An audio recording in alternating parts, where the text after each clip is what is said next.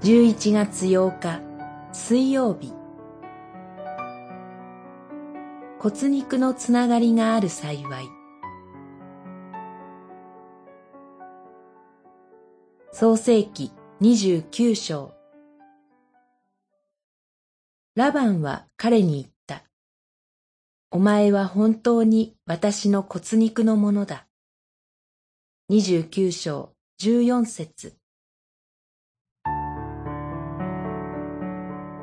故郷を離れて旅を続け、叔父のラバンが住む土地に着いた時、ヤコブはその娘のラケルに会い、ラバンの家に迎え入れられました。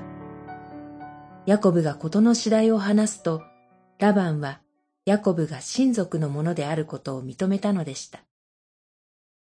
心細かったであろうヤコブは、ラケルに会った時に、声を上げて泣きました。初めて会う若い女性の前で、はばかることなく泣いたのは、よほど安心したからでしょう。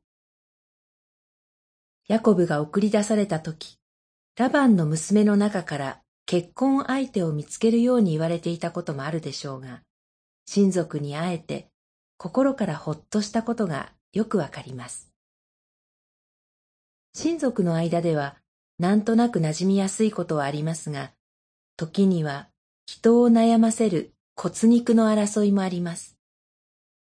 まさにヤコブはエサウとの間でそれを味わいました。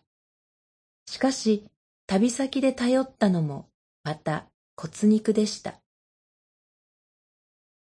家族のことは時に私たちにも大きな痛みをもたらすことがあります。しかし、必ずそこにはまた主の慰めも備えられています。骨肉と言える肉親がほとんどおらず、付き合いもないという人もおられるかもしれません。しかし、主にある兄弟姉妹が私たちに与えられています。主が共にいてくださいます。祈り。主がこの世で与えてくださる人との関係を感謝して受け入れられるように助けてください。